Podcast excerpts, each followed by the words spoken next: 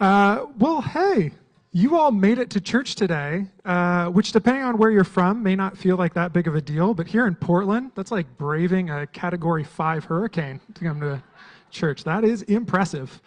Uh, it's good to see you. Uh, again, my name is Kurt, and we're going to be uh, kind of concluding this Sunday. This is our last Sunday for, before Christmas. It's coming. It's going to be here this next week on Saturday, which feels uh, wild and unexpected. But you know what? Whatever. We're going to roll with it. It's here. Um, what we want to do this morning is we want to look at the story of Jesus' birth.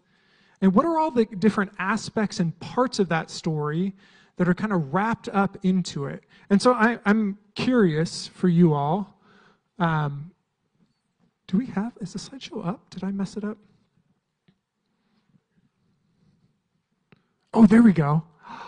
Okay, what I love about this image is uh, it, so much of kind of the, the art that comes from this time frame is meant to pack as much information in there as possible right? So when you have uh, our literacy rates are incredible today but that hasn't always been the case. And so art was being massively funded specifically by the church as a means of education and so, what I think's fun, and I know not all of you can see all parts of it depending on where you sit, that's okay. Uh, but when you look at this image, what parts of the birth of Jesus story do you see represented there? I'm just curious. You can call them out. A stable? Yeah. Angels? Yeah, absolutely. Yeah, we got the three wise men over there, which, fun fact for pedantic pastors, there were three gifts, not necessarily three wise men, but yeah, we got the three wise men right there. A dove. Yeah, do we have a dove? Oh, yeah, right there. It's so big. I missed it. That's good. Thank you. Shepherds. Yeah, absolutely. Watching o'er their flocks by night. Anything else you see and notice? Jesus. Oh. All right, would you pray with me? That's it. That's the. It's like some of you never went to Sunday school. You just lead with that. That's right, Jesus. And it's also important to note how central Jesus is and how, I mean, this is another major function of art, how Jesus is lit and central. And then you kind of see that that is drawing your eyes as a central part of it. And then your eyes are immediately drawn up to the light where it comes from, where you see the dove that I clearly missed, uh, God, and the rest of it. What else do you see? What was that? Oh, the lamb. Yeah, did you notice the lamb down at the bottom? Uh, Jesus known as the Lamb of God.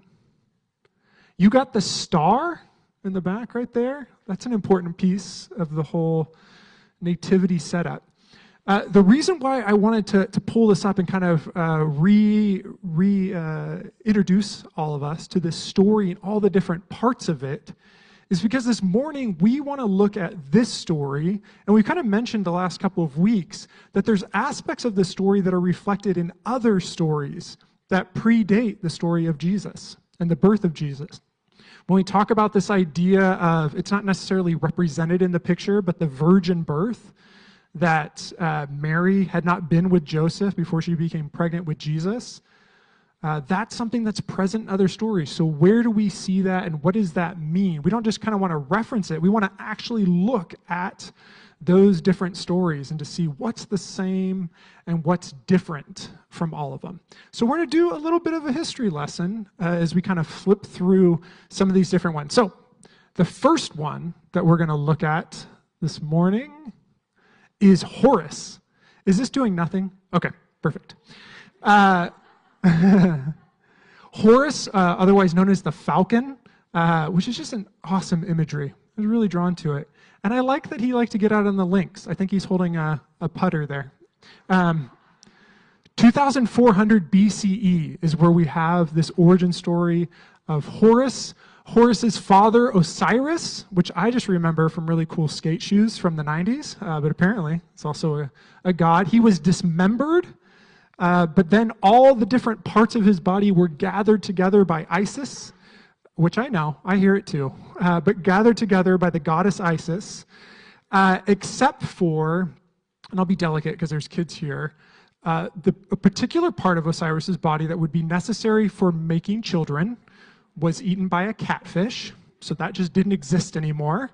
And so Isis created from gold that thing, and, and this is in fact how Horus was born uh, from this symbol.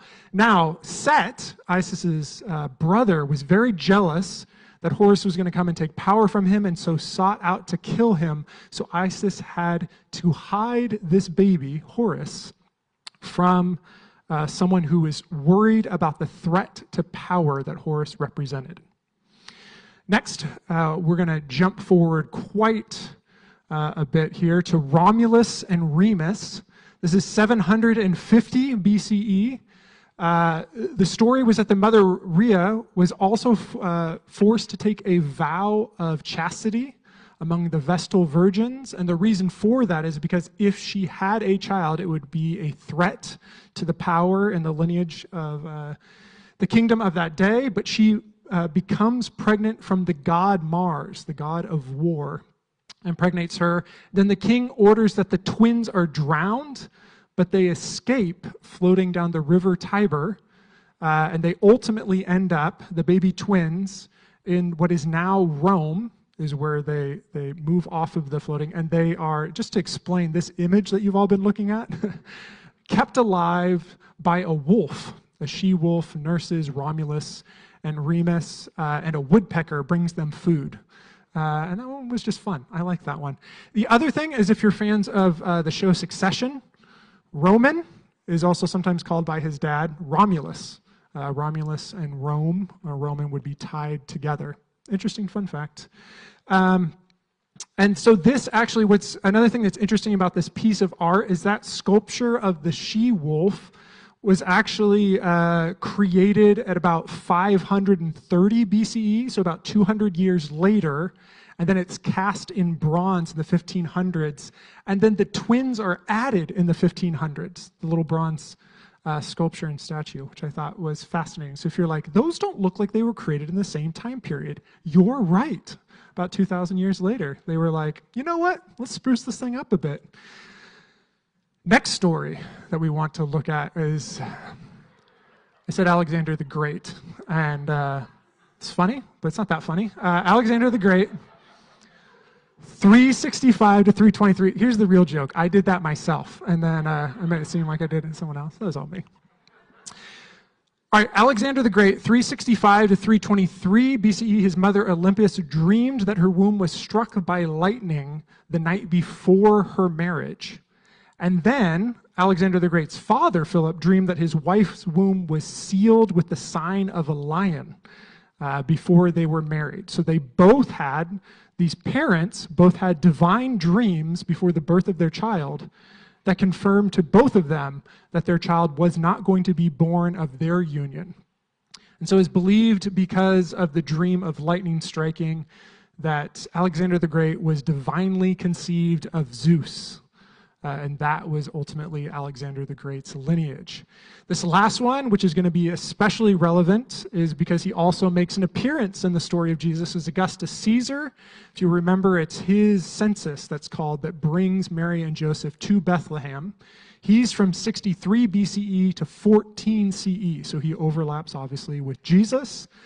Uh, Halley's Comet passed during his reign, and he claimed that it was. Uh, his adopted father, Julius Caesar, that was him going into heaven. Um, and so, because his adopted father, Julius Caesar, was a god, he referred to himself as Son of God uh, throughout his rule. And ultimately, in 14, uh, when he passed away, he was confirmed as a god and worshiped in the Roman pantheon of gods. Uh, if you're not familiar with the story of Jesus, why is this interesting? It's interesting because uh, you have Son of Man is the distinction that Jesus calls himself over and over again. Son of man, son of man, son of man. So, how does that connect to this understanding that the Roman, the very famous Roman emperor during the time, referred to himself as Son of God?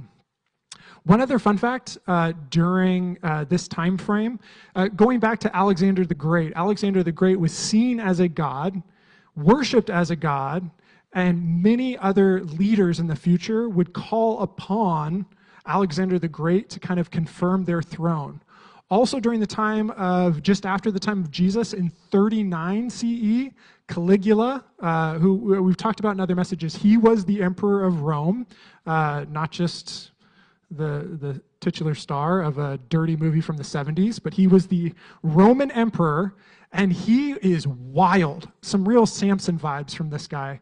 One of the things that he did during his reign to confirm that he was the emperor is that there was a port in Baea, and he made a two mile long pontoon bridge to Ptolemaeus. And then he couldn't swim and was afraid of swimming, so he rode his horse on the two mile pontoon bridge while wearing Alexander the Great's breastplate. Uh, and this was done because an oracle had said Caligula has a, has a better chance of being emperor than he does of walking between the bay from Baea to Pontilis. So he built a pontoon bridge to consolidate his power and to call upon these images. Here, here's the reason uh, why we talk about all of this is because during this time frame the birth of jesus that the birth of jesus didn't happen at any time at any place. It happened during a particular time in a particular place. And there were other stories and there were other myths and there were other knowledge of events that were happening in that culture that people just knew and understood. And so to take this story of jesus and all of the imagery right? What does herod do he wants all the young boys killed at the age of five because they represent a threat to his throne. We've seen and heard that multiple times already. That Jesus was not born of Mary and Joseph, but in fact, his divine lineage is tied to God, because that is where this, and the same thing is called when we talk about the birth of Zeus. Let's jump forward a little bit more to 1998. Um, I am curious, how many of you were born, you were around in 1998? Most everybody? Okay, if you weren't, that's great. Good for you. Really, I'm impressed. Uh, 1998, uh, two movies came out six weeks apart Armageddon and Deep Impact. Do you remember this? Two movies about a meteor coming to destroy the planet and two very different soundtracks and very different movies. Uh, one is a banger, the other one's kind of depressing if you go back and you're trying to get inspired during the week and listen to it. Uh, and then, that exact same year, 1998, two animated films came out Antz and A Bug's Life, also about six weeks apart. And you were like, what is happening with animated insect films? The, the reason why I bring those up is what makes those films interesting isn't what they have the same, because we just understand that. I mean, it certainly is interesting that those films are the same. But if you really get into the films, what gets really interesting is where they diverge. What's different about those stories? The similarities they have are kind of obvious. There was this feeling, and there was a, a, lot of competition in movie studios at the time. So there was a rush to get out particular films. If you were the first one, you could capture all the audiences and eyes of these particular people. But as time has gone on, and you look back at those movies, what's really striking is how different they are and how they carry very different legacies. I wanted to, uh, to share with you, there's a, a quote. Uh, right here. This is from Plutarch. Plutarch was a Roman historian. So a lot of the information we have about these mythologies are from Plutarch. Listen to what he said about Alexander the Great, who we looked at earlier. From what has been said, then, it is clear that Alexander himself was not foolishly affected or puffed up by the belief in his divinity, but used it for the subjugation of others. Every once in a while, as a pastor, you look through really obscure histories like Plutarch, and then you stumble upon a line like this, and they're like, oh, they said the quiet part loud. Look at this.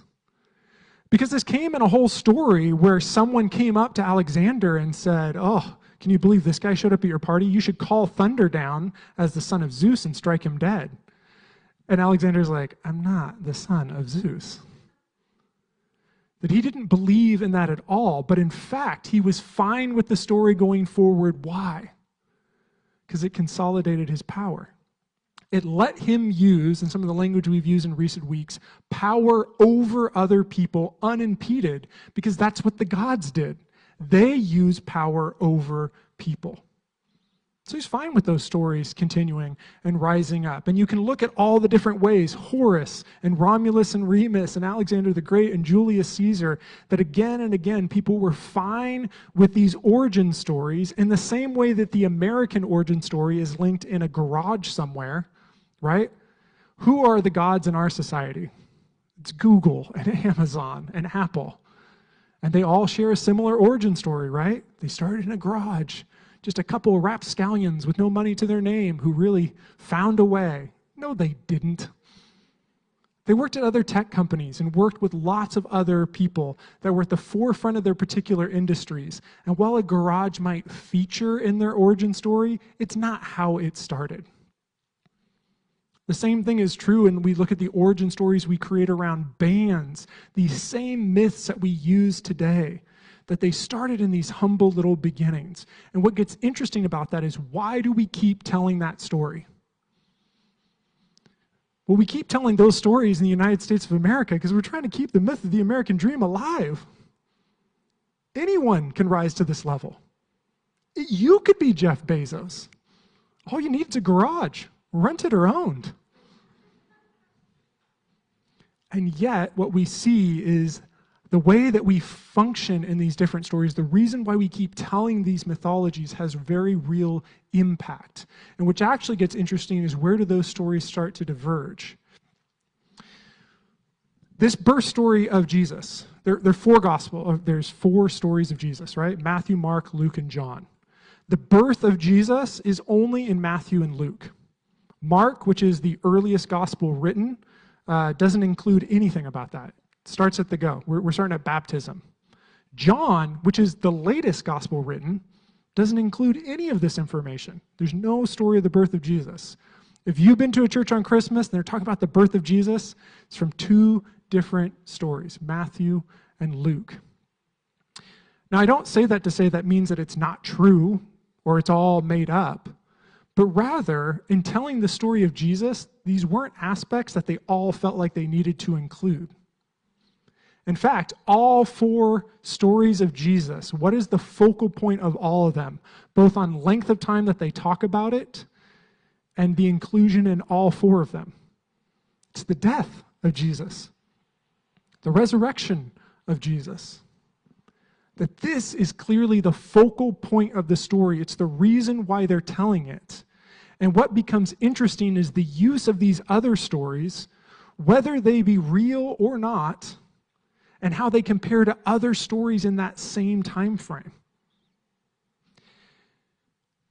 What I love is this idea that Jesus, they would tell the story of the earliest Christians of these same divine claims born of a virgin, hunted to be killed because he offered such an obvious threat to the kings and rulers of the day. And yet, how did Jesus use his power?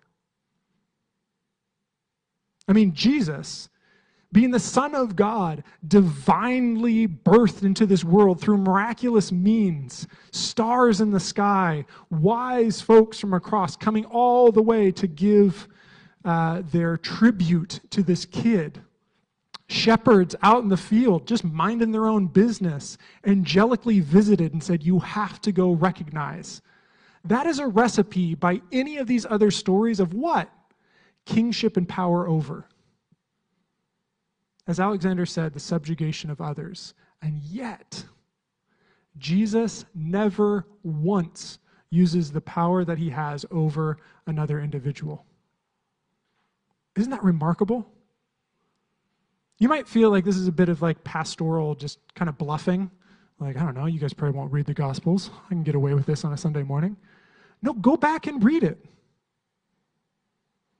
And it starts at the original temptation of Jesus after his baptism and his time in the desert is that Satan, the great tempter, is saying, Use your power for yourself. And Jesus declines time and time again.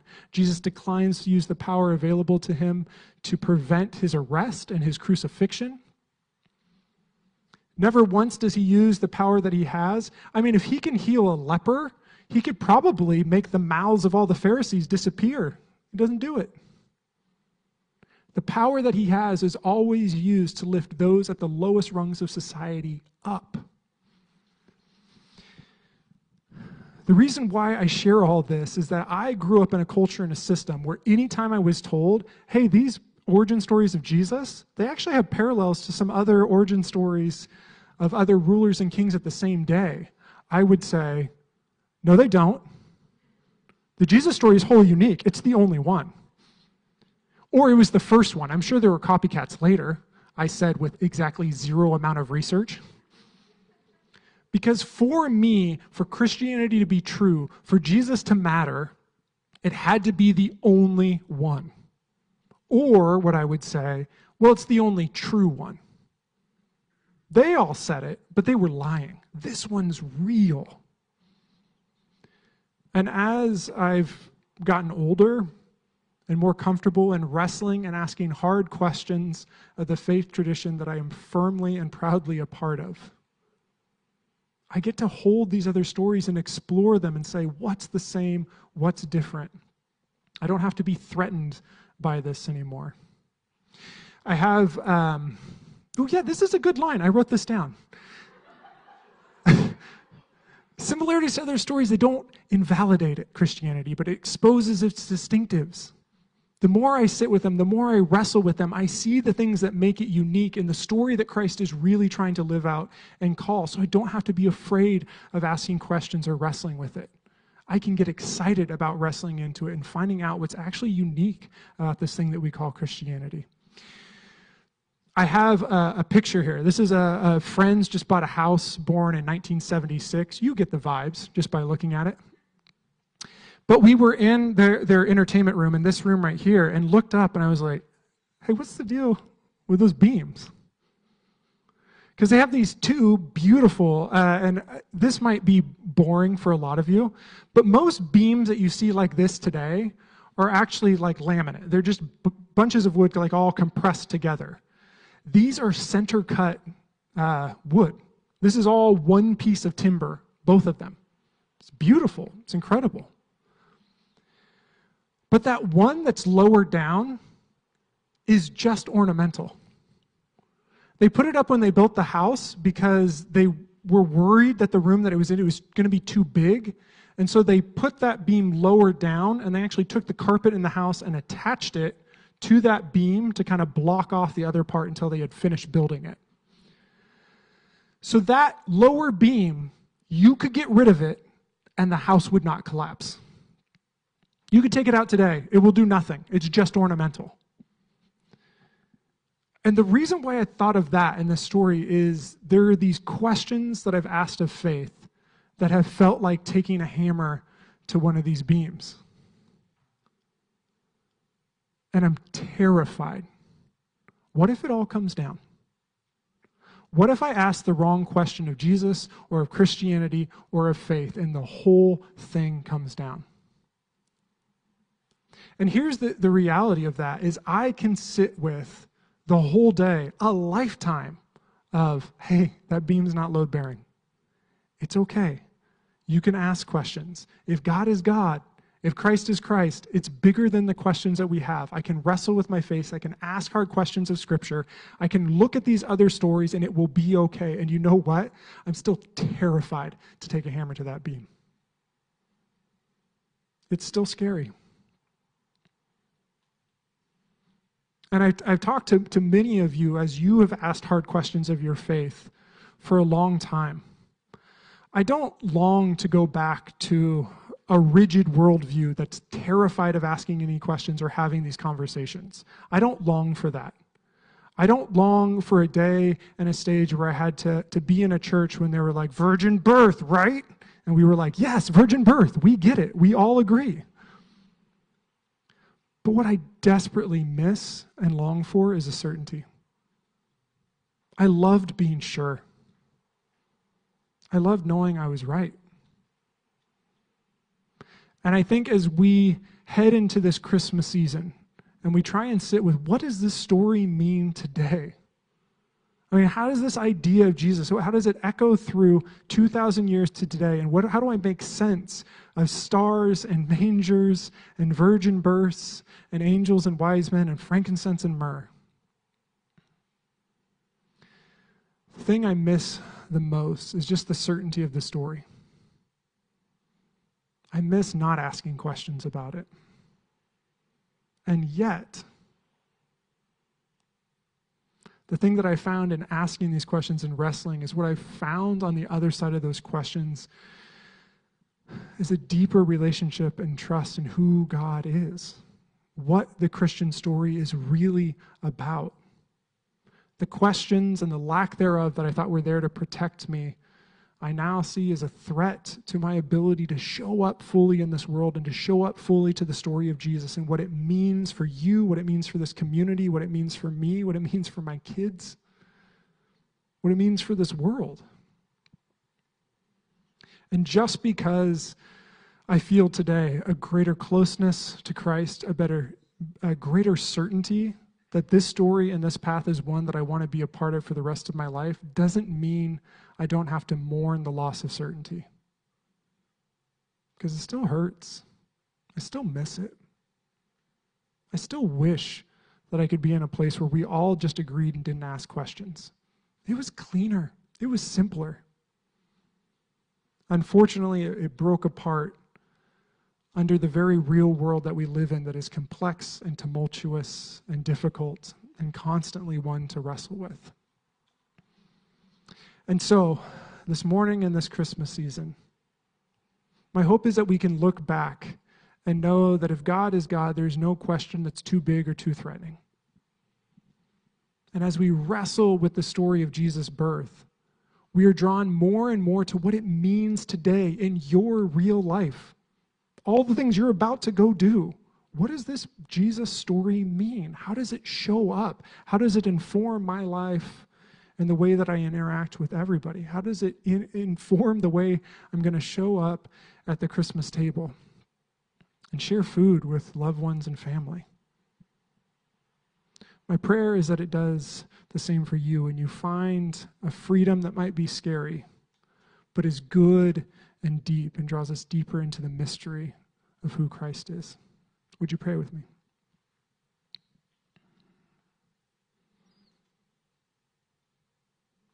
God, I thank you